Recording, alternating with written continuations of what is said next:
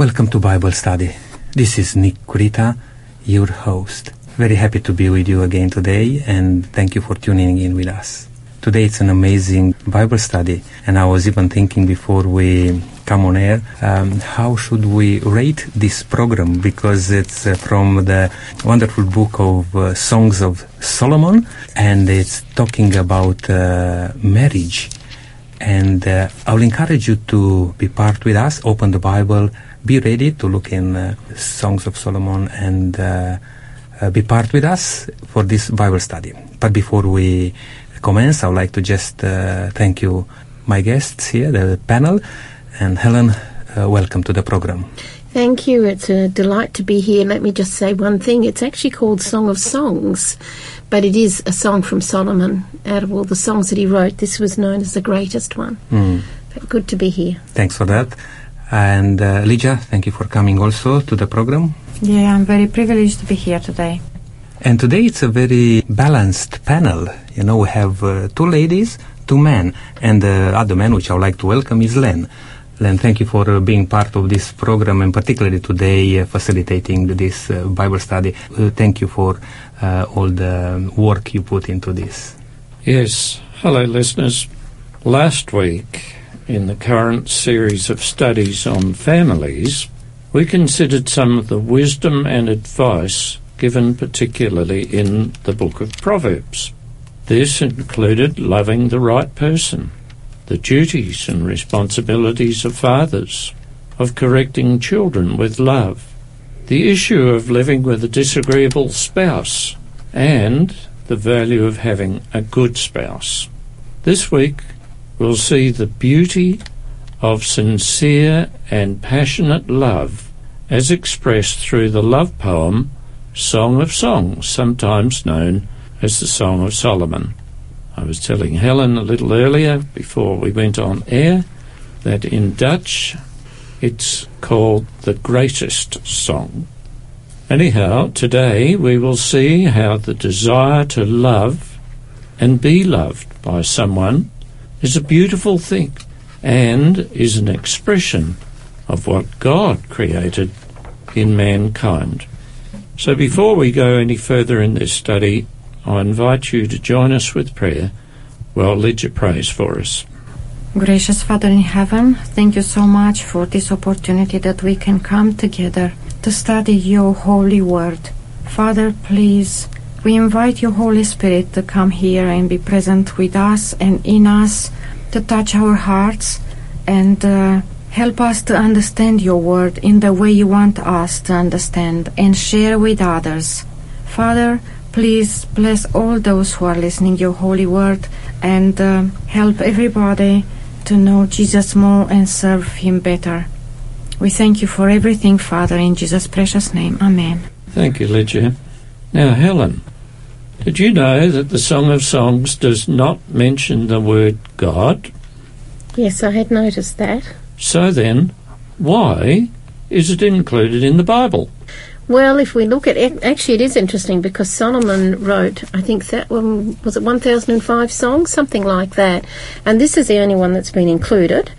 But however, even though it doesn't mention God, it has powerful analogies that help understand our own natures and the nature and the nature of God.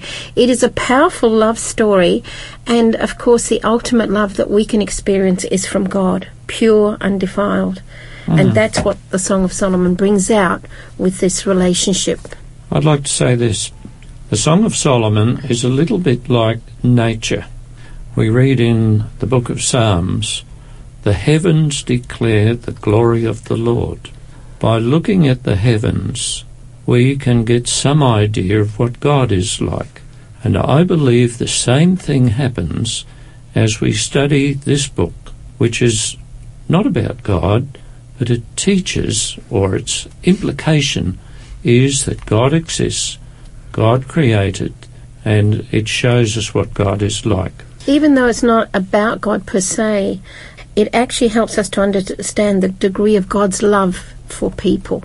Yes, as you would see if you read this book, and probably as you hear us discussing it on air, that there is very deep passion and desire and love in a pure form expressed between these two human beings. And so I think we can understand too God's deep, passionate love. I think we need to look at it from the point of view of, of being the wedding and being a courtship and what have you. Because I think when, well, I don't know about you guys, but when the first time I read Song of Solomon, it, there's a lot of graphic detail in the song.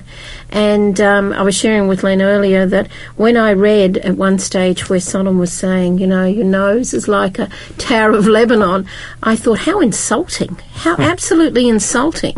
Until I went in and I started to study the book of Song of Songs and discovered that he was referring to, if you like, a watchtower which was beautiful and very precious to the people. And it reminded me of an incident years ago when I was courting uh, my fiance. He said to me one day, he said, Your eyes are like a cow. And I was very highly offended because I'm from Britain and calling somebody a cow is one of the worst insults. And I was really offended until he explained to me that he loved cows and he meant that my eyes were deep and beautiful. He kind of got out of it, but yes, it's just the way you express yourself, isn't it? Yes, that's right. Who's involved in this book? It's a poem, Yes. but who's involved? Who are the Well- lead characters?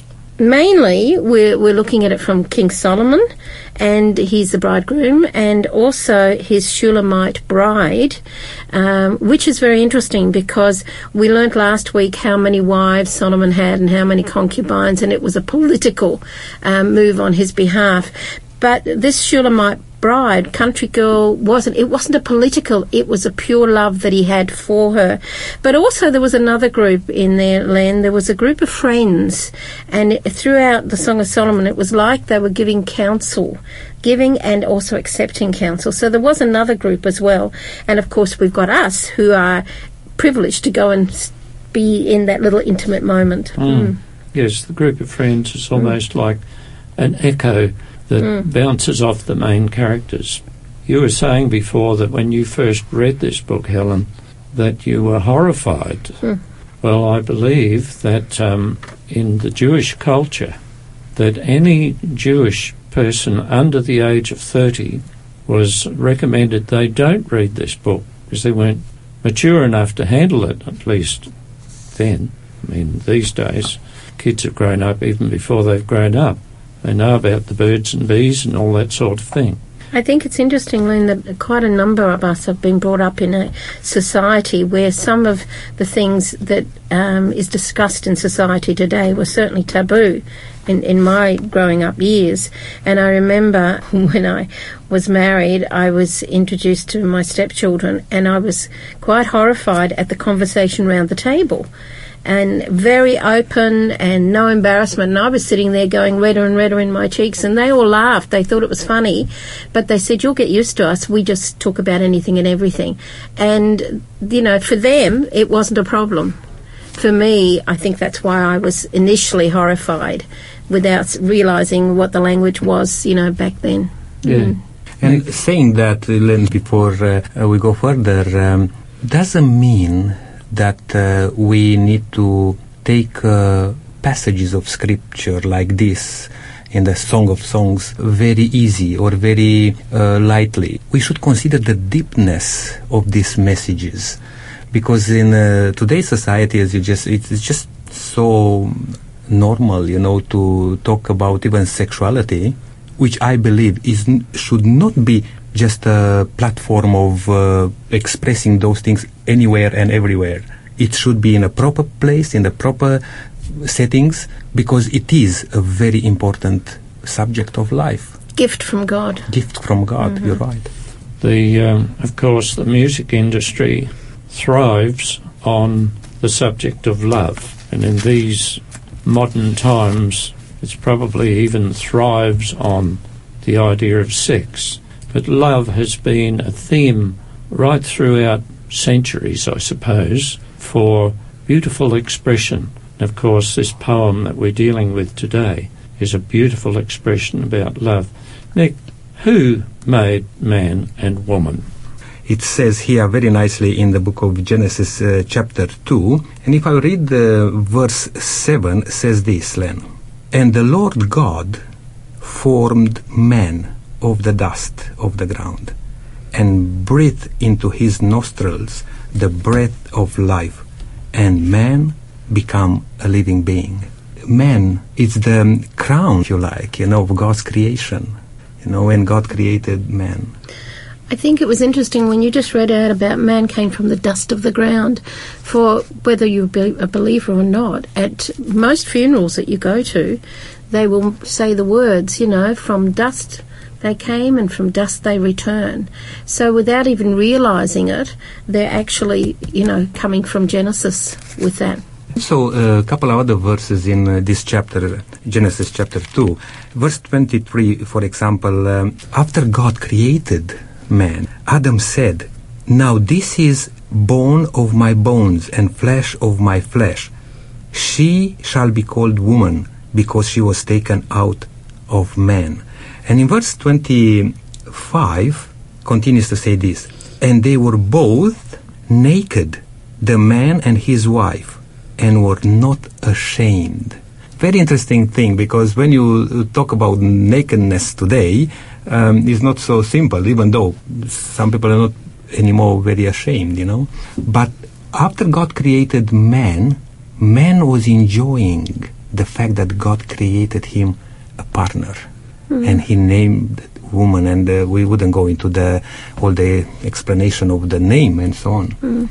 But when God made man, he didn't just make a physical thing, but there were emotions, there were feelings, there was an understanding, there was a intellect, a sense of morality. All those things were included in man when God made man and woman. Lydia, Nick was just saying that they were naked. The Bible says that Adam and Eve were naked. They felt no shame. Why? Yes, in uh, Genesis chapter 2 verse uh, 25 we read that saying that the man and his wife were both naked and they felt no shame they were clothed with a garment of light and glory which it means innocence and purity transparency and uh, it's a cloth exactly as the angels are wearing. And when they sinned they their robes of light disappeared. Their intimacy with God was disrupted because of their new, newly uh, discovered uh, intimacy with the self-centeredness of evil, and God sought the, to educate them, uh, the first couple, in regard to the consequences that their sin had created in them. So yes. they lost at that moment. They didn't feel embarrassed or, or they didn't feel any shame and they didn't see that they are naked because they were covered with this glory of God clothes. So, because they didn't know what it means sin. So, sin made them to feel naked. Yeah made them feel shame. Yeah, yeah. I, I was thinking about this verse one day, and I'm thinking, for us, it's very hard to understand that they they weren't didn't feel any shame, you know, uh, in the world that we live in. And I was thinking, it's a bit like a child, isn't it? A toddler. How many toddlers go running through the house, mm. you know, bare? Yes. And they're not ashamed. They're innocent. And I think this is the thing. Adam and Eve were innocent. You know, they didn't know anything else, and a little toddler doesn't know anything else, and mm. they're not ashamed. It's only as they, when sin came in, and as the child grows up, you know, it, it's this culture that we have. But I'm not advocating we all become nudists. No. Well, not but today, anyhow. No, not today. It's too cold. Um, but apart from that, you know, it's the innocence, isn't it, which we lost when man fell. Yeah. It was the natural order of yes. things. Just help me to understand that, that, myself. Yeah, and I agree with you. Mm. With the entrance of sin, there also came shame. Mm. Lydia, we're talking about mankind, but I'd just like to narrow it down now to Christians. If you wouldn't mind reading 1 Thessalonians chapter 5 verse 23, how are Christians to be? May God Himself, the God of peace, sanctify you through and through. May your whole spirit, soul, and body be kept blameless at the coming of our Lord Jesus Christ. So our advi- um, the advice given to us here is that we have to become blameless in front of God. Right. Blameless means pure, righteous, just as Adam and Eve were Yeah. When they were created. That text is very interesting in the Bible and creates a lots of uh, debates and confusion for some people because it, Paul talks about the spirit, the soul, and the body, which some people will tear apart this and say, you see, uh, we are uh, uh, also spirits, so the body doesn't matter because in some other parts of the Bible, when talks about the body and talks about the spirit separately, some people came with the idea that doesn't matter what you do in the body because the body is subject to sin. As long as in spirit, in um, in your soul, you are uh, connected with God, you cannot uh, uh, really change the manifestation of the sinful nature through your body. But I would like to say that Paul is not saying anything about that. Paul is saying that the unity, you know, we are this wonderful body which God created has these components, if you like. You know, it's a spiritual, is physical also. We are, you know, touchable, and we are also the depositors of the Holy Spirit. I believe this is where people get the idea that there is immortality of the soul, one of the deceptive beliefs Yeah. that have been brought into our, our um, into our culture. And yet the Bible is very clear that the soul that sinneth it shall die. And here Paul is talking about the whole being, not separate, but the whole being. Years ago, doctors used to think that uh, the mind had nothing to do with the body or the body with the mind and, and spirit and what have you, and they compartmentalized. Nowadays, they realize that they're all interconnected. And I believe that's what Paul's saying here. It's a whole being. Mm. Yes. Well, Helen, we said before that when God created Adam and Eve, he didn't just make a model, but it was a living, thinking, feeling human being. And in Psalm chapter 84 and verse 2, it mentions a yearning. Would you read that verse? What hmm. was the yearning? I can almost hear David saying, I long, yes, I faint with longing to enter the courts of the Lord. With my whole being, body and soul, I will shout joyfully to the living God. So, you know, this, this is complete, isn't it? Uh, longing for an intimate relationship with God, you could say. And, and this was the cry that, that we see right the way through Scripture. You know, and God, in turn, He puts that in us because He longs for that intimate relationship with us. He wants to dwell with us. It's the same with us. We desire an intimate relationship with another person, but David was saying he wanted an intimate relationship with God. Intimate in the sense of being, if you like, at one with God. I've had that same feeling myself to really want to think that God and I are exactly on the same wavelength. I know that He is God and I'm not. But I've really felt that I would like that relationship, just as David was talking about. I just realised, Len, as we're saying that, I was reading in the Song of Songs about the king saying that you're, it's like the wine, sweeter than wine. And that just came to my head then when I was saying that because wine makes, you know, tends to make people a bit happy, some people, and rejoicing. And here David saying virtually the same, you know, I will shout joyfully to the living God. He will rejoice, you know, as like in Song of Solomon mentions. Yes. And what was God's intention when He created man? Because He didn't just create man out of, you know, He was bored or just say, there was an intention there. What was that intention? Because if we, if we can grasp that thing, then we may uh, understand what you, Len, you just say a bit earlier, you know, or, or, or what uh, the psalmist, David, is uh, writing he, from his experience. What was God's purpose? Well, of course, there are a number of reasons why God created man, but one of those reasons is companionship.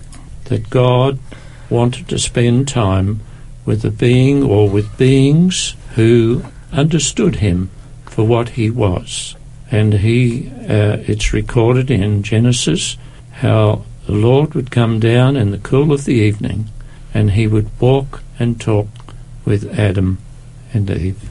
And I think another reason is that um, that God created man uh, is that to express His love, to love somebody and to be loved. So He created uh, everything in pair, all the animals, all the birds, and all the insects. Everything is in pairs. And after that, He created man and woman a pair. Okay, so God wanted to receive love from these people and also to be loved as God. So God is love in everything He done. He He um, what, what, whatever He done, He was uh, let's say in, incoronated with love. Yes. Actually, that's very good, Lydia. It's very true. I'm thinking about your word that you said God wanted companionship. As soon as you said that, the thought came into my head, well, companionship sounds as though God is lonely. And I do remember reading a book that said, Our Lonely God, that He actually longs for our company. You know, and, and yes, it comes into this whole scene of creation and what have you. Mm. But he wants our company because he is love and he wants um, to show us love, and he wants us to love one another in the right way, you know, to experience his love. Yeah. And, and because we speak now from a sinful nature, you know, uh, when God created man, th- the intention was man to be holy, man to be set apart, if you like. But because of the sin experience, now is that gap, and here where God comes in picture, like w- w- what you just described it as a lonely God. Why? Because He doesn't want to lose us, you know, and He sacrificed everything to gain us back, you know, to uh, take us back. A very important point. Yes, God wants man to reflect what he is like. All right, well, now we can open up our Bibles to the Song of Solomon, as it's called in some versions, and others it's called the Song of Songs. Lydia, would you read the Song of Songs, chapter 1, verse 2, and then following that, chapter 2, verses 5 and 6?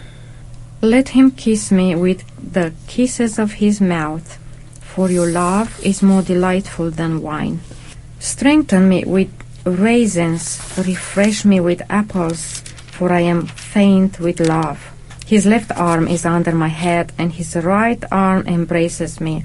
I think here is a it's a picture, a description of love that is presented. It's beautiful described here that uh, it says that strengthen me with raisins, refresh me with apples. So there is a metaphor here. Yeah. It's a beautiful metaphor because raisins has lots of vitamins and an- antioxidants, and apples the same. So, yeah, it's a beautiful description. Yes. Now, pure love can be expressed this way. Now, if you watch the movies, you'll see sometimes they portray something as love. They'll talk about a lover. But really, all that is is um, what I would call cheap love. It's basically just sex. But the Bible here in, in uh, the Song of Solomon or the Song of Songs pictures love as a beautiful thing. Firstly, there's kissing, and then, of course, there's sleeping together. In the right context, there's nothing wrong with this. This is perfectly normal and natural. Helen, in Song of Songs, chapter 5, verses 10 to 16, and I know it's a fairly longest piece of passage, the woman, the Shulamite woman, describes the man she loves, and it's very metaphorical. Would you read those verses, and then could you say why she uses these types of descriptions? Okay, so that was uh, Song of Songs, chapter 5. Was Yes. that what you said? 10 to 16. That's right. Okay, she says, My lover is dark and dazzling, better than 10,000 others. His head is fine as gold, his wavy hair is black as a raven. His eyes sparkle like doves beside spring of water. They are set like jewels washed in milk. His cheeks are like gardens of spices, giving off fragrance. His lips are like lilies, perfumed with myrrh. His arms are like rounded bars of gold set with beryl. His body is like bright ivory glowing with lapis lazuli. His legs are like marble pillars set in sockets of finest gold, and his posture is stately like the noble cedars of Lebanon. His mouth is sweetness itself. He is desirable in every way. Such, O women of Jerusalem, is my lover and my friend.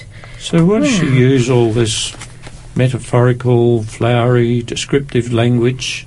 I think it's actually beautiful. Now that I've studied song of songs many times, um, it's her way of expressing how she feels about him, how she loves, and she admires him. You know, I love the the bit at the bottom where he sa- she says she calls Solomon her friend.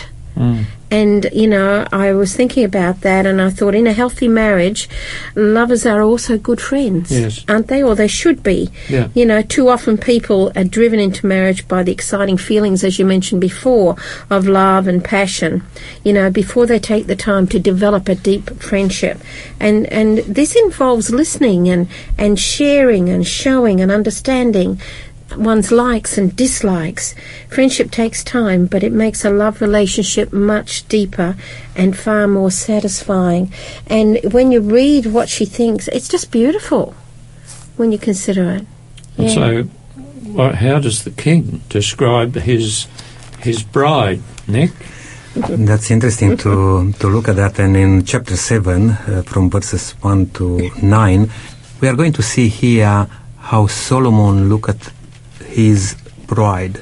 Interesting that, Helen, you mentioned that in a marriage, the couple, you know, they should first be friends, become friends, to be able to build on a strong relationship. And in the case of Solomon, which we learned last week and before that he had uh, so many wives and concubines. I wonder if this was the only one who was the true bride based on the friendship and on, on a real uh, relationship. The other ones could be just arranged marriages because Blaine, you mentioned about that, how, how uh, that happened in those days. And uh, very important to just talk a little bit about this uh, how important is to find a friend in your spouse. But let's read these uh, uh, wonderful verses from chapter 7. How beautiful are your feet in sandals, O princess daughter. The curves of your things are like jewels, the work of the hands of a skillful woman. Your navel is a rounded goblet that never lacks blended wine. Your waist is a mound of wheat encircled by lilies. Your breasts are like two fawns, twins of a gazelle. Your neck is like an ivory tower. Your eyes are the pool of Heshbon by the gate of Bath Rabbim. Your nose is like the tower of Lebanon looking towards Damascus. Your head crowns you like Mount Carmel. Your hair is like royal tapestry. The king is held captive by its tresses. How beautiful you are, and how pleasing, O love, with your delights. Your stature is like that of a palm, and your breasts like clusters of fruit. I said, I will climb the palm tree, and I will take hold of its fruits. May your breasts be like the clusters of the wine, and the fragrance of your breath like apples, and your mouth like the best wine. So I just want us to concentrate on that last bit, your mouth like the best wine. What do you make of that? I think this comparison is in regard to whatever you comes out of your mouth, because I don't think it refers only at the moment of kissing, because you cannot kiss a person all the time. You know, kissing is happening just sometimes, and you know, but um, here I think it says that your mouth uh, it's like the best wine. Um, whatever a woman com- um, speaks and everything comes out of her mouth, uh, it's desirable or not desirable. That's a good thought. I like that. Yes, Mm. Nick? Yes, and uh, and also in the Bible when it talks about wine, Um, and it's interesting in another book uh, which Solomon uh, uh, wrote most of the book in Proverbs, uh, when uh, advice given to a king not to drink wine because the wine is so slippery, you know, it's so, you know, it's so temptive, you know, It's intoxicating. in- it can be intoxicated, but it it says in this context, it says that yeah, wine it's uh, it can be slippery like that, and if you when he refers to to her uh, lips or to her uh, mouth, you know, like wine, maybe in that uh, characteristic, you know, that the wine is very temptive. Well, I guess the best wine is the tastiest, the, the nicest wine. Uh, it's the sort of wine that you want to keep drinking. Not that I drink alcoholic drinks at all, but um, in this case, I guess Solomon was saying, well, it's so lovely, I like to kiss it a lot. Yes, Helen? I wonder if in his mind he was comparing it to his other marriages Could be. because this was a true love marriage um, that he's talking about. You almost feel like you have to kind of take a deep breath while, while all this is being said, you know, that we are privileged to be there as a spectator. You know, I just wondered if he was saying, You are the perfect one. Hmm. You know, the best wine of all compared to all the rest, which was a political, you know, arranged marriage, but you're the one that I love. Yeah. You know. Now, we've heard a description of the groom, we've heard a description of the bride. Both of them are in glowing terms with all these beautiful metaphors and similes. It almost sounds like a mutual admiration society, which it is. Now, how should it be between husband and wife? We, we're looking at an ideal. I know the ideal is quite often not achieved. But how should it be between a husband and wife in terms of their admiration for each other? Yes, Legend. I think everybody who is married can remember the first years of the marriage. And it's like exactly as it's described in the Songs of Solomon. You know, the love is in the air, Yeah. you know? And um, uh, when love is in the air, you can see only positive things, you can see only the good things, the qualities, you cannot see any negativities.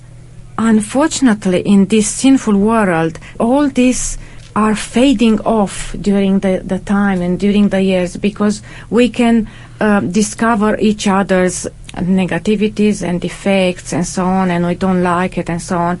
So it should be like this. It should, in a, in a marriage relationship, should be uh, love should stay and be exactly as the first year of the marriage, the Okay, first like period of comment. time.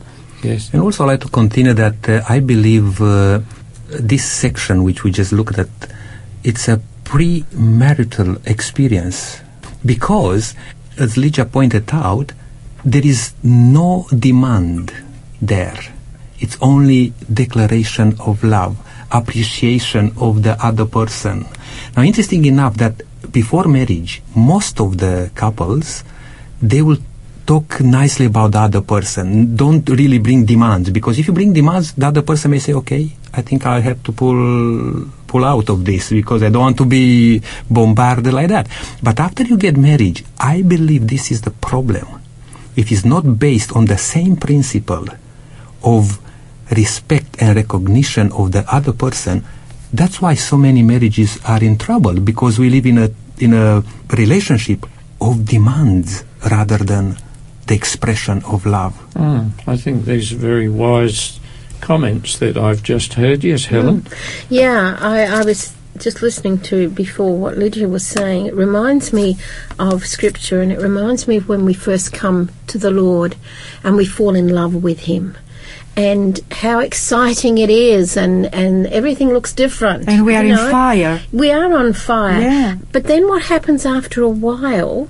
Um, there's a saying that says familiarity breeds contempt. However, if you are familiar with Christ, you will want to stay there. But the problem is that we, we get caught up in traditions and we get caught up in our life. And then, you know, we, we, we read in Scripture how we need to come back to our first love. And I notice in the Song of Songs how it mentions a few times about refreshing, you know, and streams and what have you. And I think there's a key there for us that in a marriage, we should be refreshing our marriage the whole time. How do we do that? We do that by encouraging words. We do that by little surprises, you know. Keep the love blossoming you know, and I, and I believe it's it's an example of how we should be with the Lord as well. Listeners, I reckon if you forget everything else in this study, these last three comments are very worthy of taking notice. I would like to make a declaration here. When I met the girl who was to be my wife, I was madly in love. Now, half a century later, our love is different but not less. Not madly in love anymore? Yes, madly in love still. Probably mad as well, but no, just as much, but expressed a different way. Yes. Because we've grown to know each other over the years. And so there are certain things which, when love is just beginning with a, a relationship with somebody else, uh, you're still in the discovery stage. Well, we've passed the discovery stage pretty much, but the love is still strong. I wouldn't have anybody else. Somewhere, I think we had it last week, we're talking about Proverbs chapter 31 about a good woman. A good woman is m- worth more than a ruby. Well, I've um, said that I think my wife is worth a whole trainload of rubies, or better than that. Yes, Nick. Yeah, to be able to look into the Bible for advice and for uh, all the good things which we learn today. Solomon, I believe, what kept him to come back to God and to even write down this uh, poem was probably that relationship with uh, with mm. Solomon. Mm. Because in the Bible it said that many of other women in his life turn his heart away mm. from God and it's so true that if you if you are in a relationship, a solid, God-based relationship, that will keep you together and for the plan of uh, which God has for each one of us.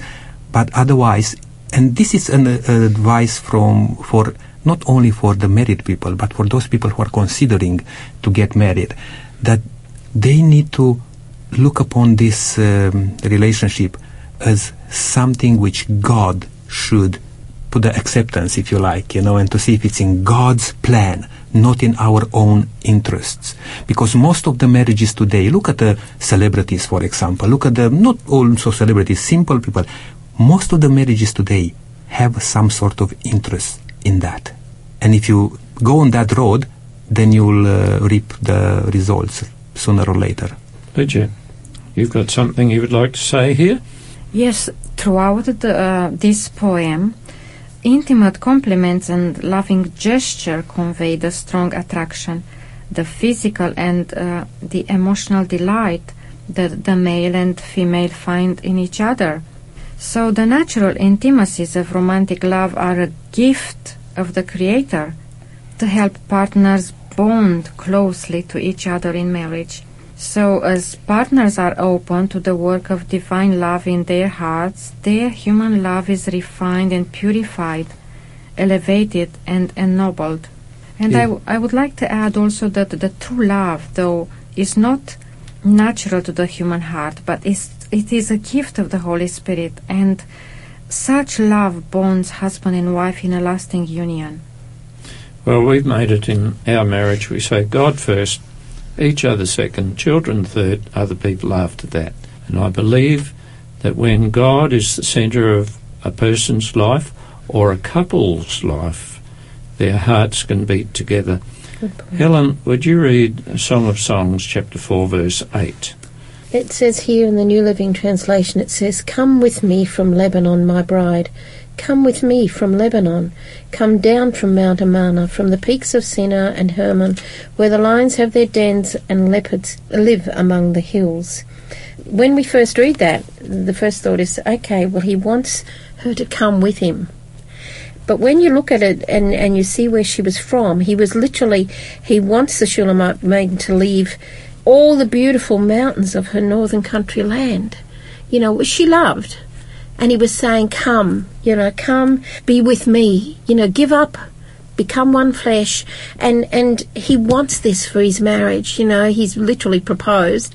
And, and, you know, when you think about it, love and sexual intimacy should be freely given, not forced or manipulated. Mm. He wasn't saying, You are coming. He gave her an invitation Yeah. to come. And I think that's important. And it's the same invitation that God gives to human beings. Yes. Come unto me, all you who labour and are heavily heavily laden, and I will give you rest. Yes. So, like you said, it's not forced. The ideal is there should be mutual consent and mutual respect between people. Invitation. Mm. In the Bible, some of the expressions given for sexual intimacy are a little different than what we have these days. The term that we have these days is people sleep together. What are two of these terms, Ledger? That's to do with sexual intimacy. Um, yes, in the Bible, when we read about this, uh, I would like to read uh, Genesis chapter 4, verse 1, which is saying Adam lay with his wife Eve, and she became pregnant and gave birth to Cain. So here it says the word lay with his wife. On the other hand, if we read in Luke chapter 1, verse 34, it's talking about Mary. Mary is talking here with the angel, and uh, the angel uh, uh, brings her the good news that she will remain pregnant and she will give uh, birth to a son, which will be uh, Jesus. And she she's asking the angel in verse 34, and she says, "How should I know? Because since I am a virgin." So lay wait or knew it's a term of that describes sexual intimacy in the Bible. Okay. So if it says somebody knew his wife or should know his wife, Yeah. it is referring to the most intimate act, physical, psychological act that a, a person can do, have. However, that same word, know or knew, applies in a different way. Helen, could you just share that with us? In um, John 17:3, I'm reading again from the New Living Translation. It says here, "And this is the way to have eternal life to each one you have given him, and this is the way to have to have eternal life to know you, the only true God, and Jesus Christ, the one you sent to earth." It's to know, hmm. isn't it? There's that word again. And if we pop over to 1 Corinthians 8, verse 3, it says, But the person who loves God is the one whom God recognizes, you know, or God knows. Mm. You know, God has knowledge, you know, and we we acknowledge God. It's it's a, a a knowing, isn't it? And it's when you know someone. There was a song years ago that said to know, know, know him is to love, love, love him. Mm. You know, and I believe it's the same here. I believe it's the same with our relationship with God. The closer you come to God, you, is the closer you also come to each other Yeah. you know, and it's it's just a wonderful relationship. The more that you get to know God, God knows everything about us. hmm But we need to take God into our total confidence. Mm. That God should know us. He knows our desires, He knows our needs, and um, so when we share with God the deepest part of our thoughts and being, that's all part of this knowing thing. it's an intimacy, Yeah. as we mentioned before with the word know. Probably I'm just uh, jumping the gun right now, but I, I just want to say that uh, in a passage in the Bible, when God said to those people who demanded that they knew Him, knew God, He said, "Depart from me, I never knew you." And this is in uh, uh, Matthew chapter seven, from uh, chapter seven, verses twenty-one to twenty-three. Not everyone who says to me, Lord, Lord, shall enter the kingdom of heaven, but he who does the will of my Father in heaven. Many will say to me in that day, Lord, Lord, have we not prophesied in your name, cast out demons in your name, and done many wonders in your name? And then I will declare to them, I never knew you. Depart from me, you who practice lawlessness. Interesting enough that these people who Jesus referred to, they didn't allow God to work in their lives, to have that relationship, to, as you just said, the, to know them and them to know Him. Very, very interesting comparison here. I, I see it in a modern context like this. I know a number of people who go to church and they appear to be good people, and they probably are. But just going to church, while it might be a, a positive act, that doesn't say that those people have a relationship with God. There's more that's required that we desire to do what God wants. We desire to be like God is, and that we share our thoughts and our ideas with God. Not that we want to get Him to do stuff for us. Uh, we want to be like Him and do His will. Helen, you've got something you would like to share here, I think. Yes, I do. The Bible uses, come back to that word know, the Bible uses know for the intimate union of husband and wife. In this loving knowledge, the most hidden inner depths of their beings are offered to the other. Not only two bodies, but also two hearts are joined in one flesh. Know also describes the relationship between individuals and God. And for the discerning Christian, the unique and tender knowledge of marriage with its companionship, commitment, and unbounded delight, provides a profound insight into the most sublime and holy mystery ever the union of Christ and the church. I love that it's a union. I mm. love that. I'd just like to make a comment on what you said before. I was thinking when Christ said, I never knew you, it was it's almost like we can go out and we can do the works of God outside the home and you know everybody thinks we're doing you know God's work, but we're being selfish, and we then we get into the house and we're like we're doing the works of Satan, hmm. you know, because we haven't invited Christ into our complete life, Yeah. and and that's the way I kind of looked at that when Jesus says, "Depart from me, I know you're not." It's because he wasn't living in our lives. He wasn't completely. We hadn't given him every part of us. Part of this knowing is reciprocal love, knowing God and God knowing us. Mm. It's got to be a love relationship. Mm. Nick, where does love come from? First John chapter 4 and verse 7 we read this Beloved, let us love one another, for love is of God.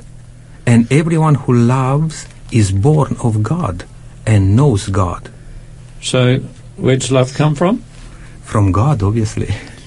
Can you explain love from the theory of evolution? That's a very good question, Len.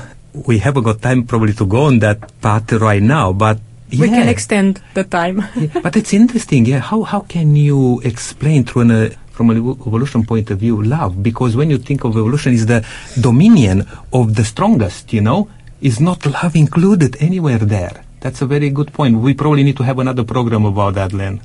Yes, there was a big debate once about origins, and this was one of the key points that the person who was speaking in favour of creation brought up.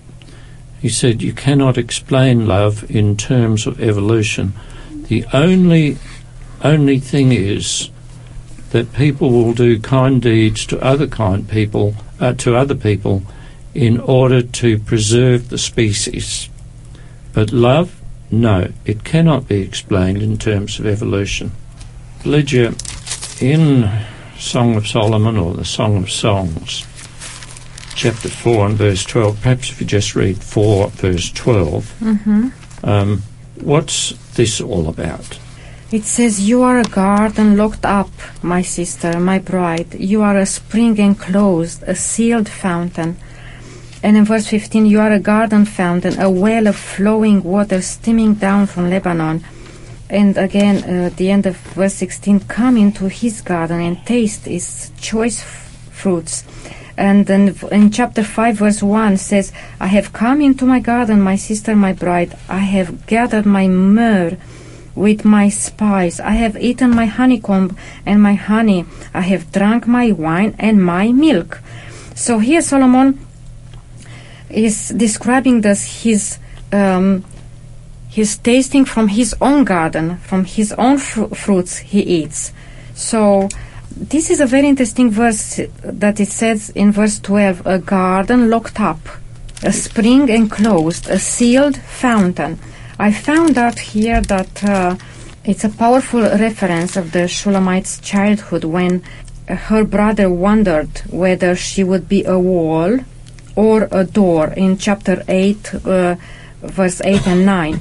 In the other words, uh, will she remain chaste until marriage? It means a wall, or be a promiscuous door. So, as an adult woman, she affirms that she has maintained her chastity and comes pure to her husband, which is says in uh, chapter 8, verse 10, I am a wall. In fact, he, Solomon, confirms that she is still a virgin up to their wedding night by saying that she is a garden enclosed, a spring shut up, a fountain sealed. So, from her own experience, she can counsel her friends to take the steps of love and marriage very carefully. And uh, but sh- um, she invites him to her garden. So he, as we see that he's intoxicated with her love, and uh, uh, she's saying, he's saying that my bride, my very own, you are a garden, a fountain closed off to all others. So in his union to this perfect woman, he finds himself as reaching the promised land. Your lips are honeycomb milk, and honey flow from your tongue. Yes. She, um, we won't deal with this, this would have come later in the study, but we won't Mm. get time. She was described as a wall. Yeah. Think of a walled garden. And she remained a virgin until marriage.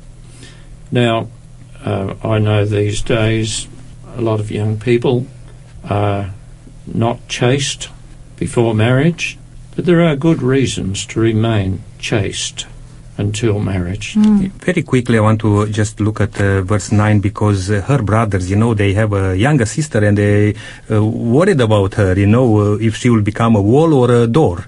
And they say something here if she's a wall, we, we will build upon her a battlement of silver. Very interesting. It's a jewel.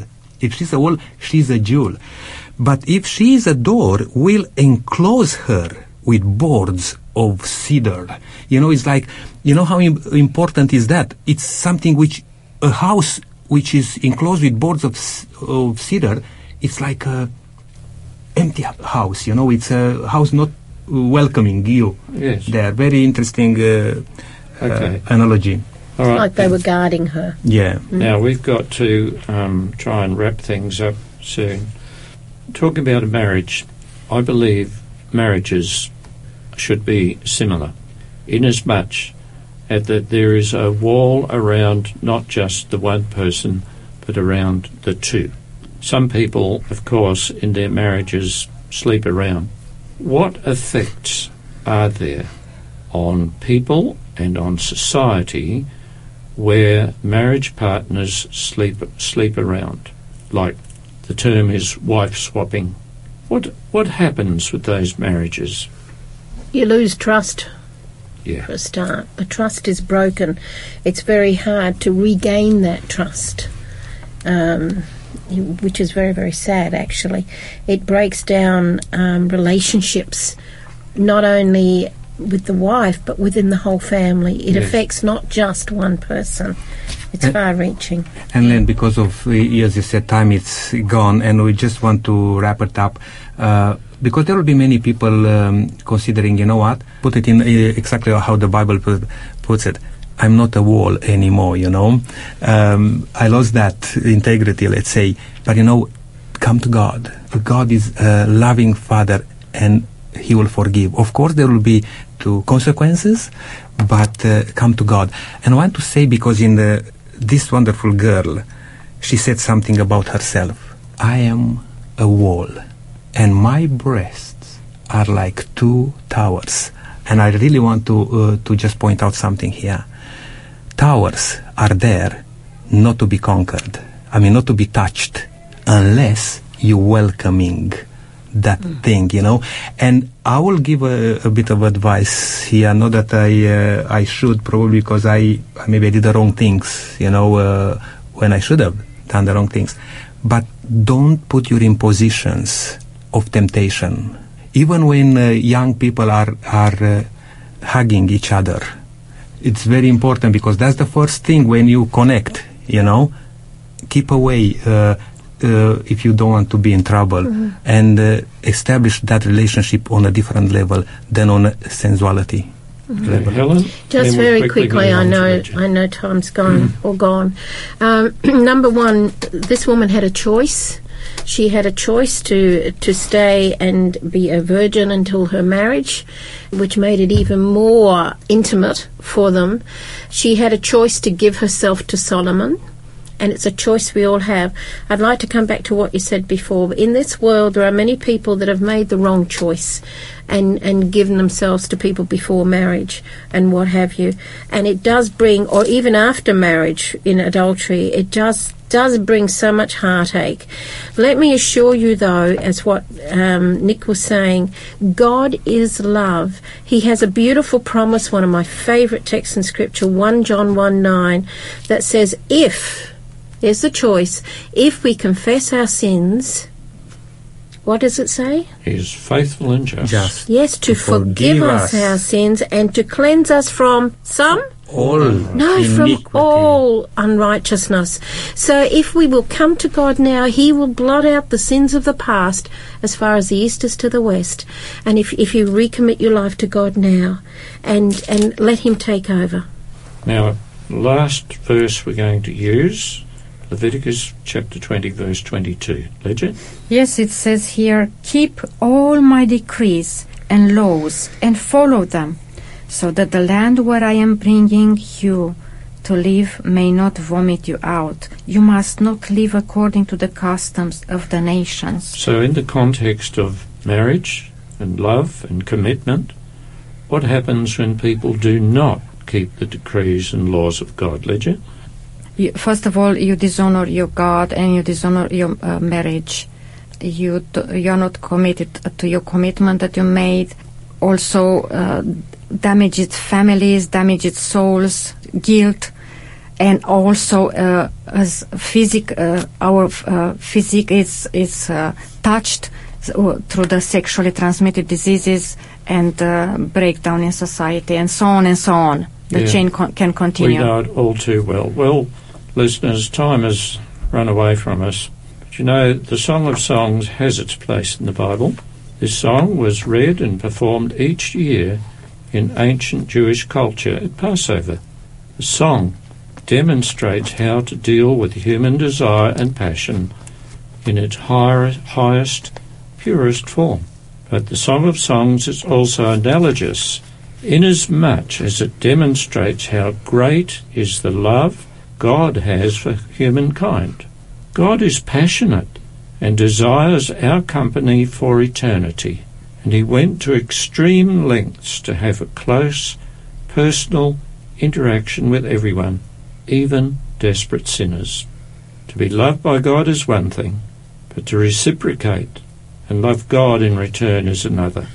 Let us love God by honouring Him, communicating with Him, and doing His will. Helen, would you like to pray as we conclude? Yes, I'd love to thank you. Loving Heavenly Father, thank you, Father, that when you created this world and you created man and woman, that you gave us the guidelines to follow that will bring that intimate love into a marriage relationship and an intimate love between you and us. I pray, Father, that each person today will recommit their, their marriage to each other, they will recommit their life to you, and put you first, Father, in all things, that then their marriages will be right as well. I pray, Lord, that you will indeed impress upon their hearts and minds of each person that glory to God is the way that we need to go in our bodies, in our marriage, in our relationship. And Lord, please, please give us the strength and the power to be able to follow you in all ways, the power from on high and through the Holy Spirit. May we be amongst those at the end of time who you say, Come, inherit the place I have prepared for you, because we know you and you know us. Bless us now, I pray, in the loving name of Jesus. Amen. Amen.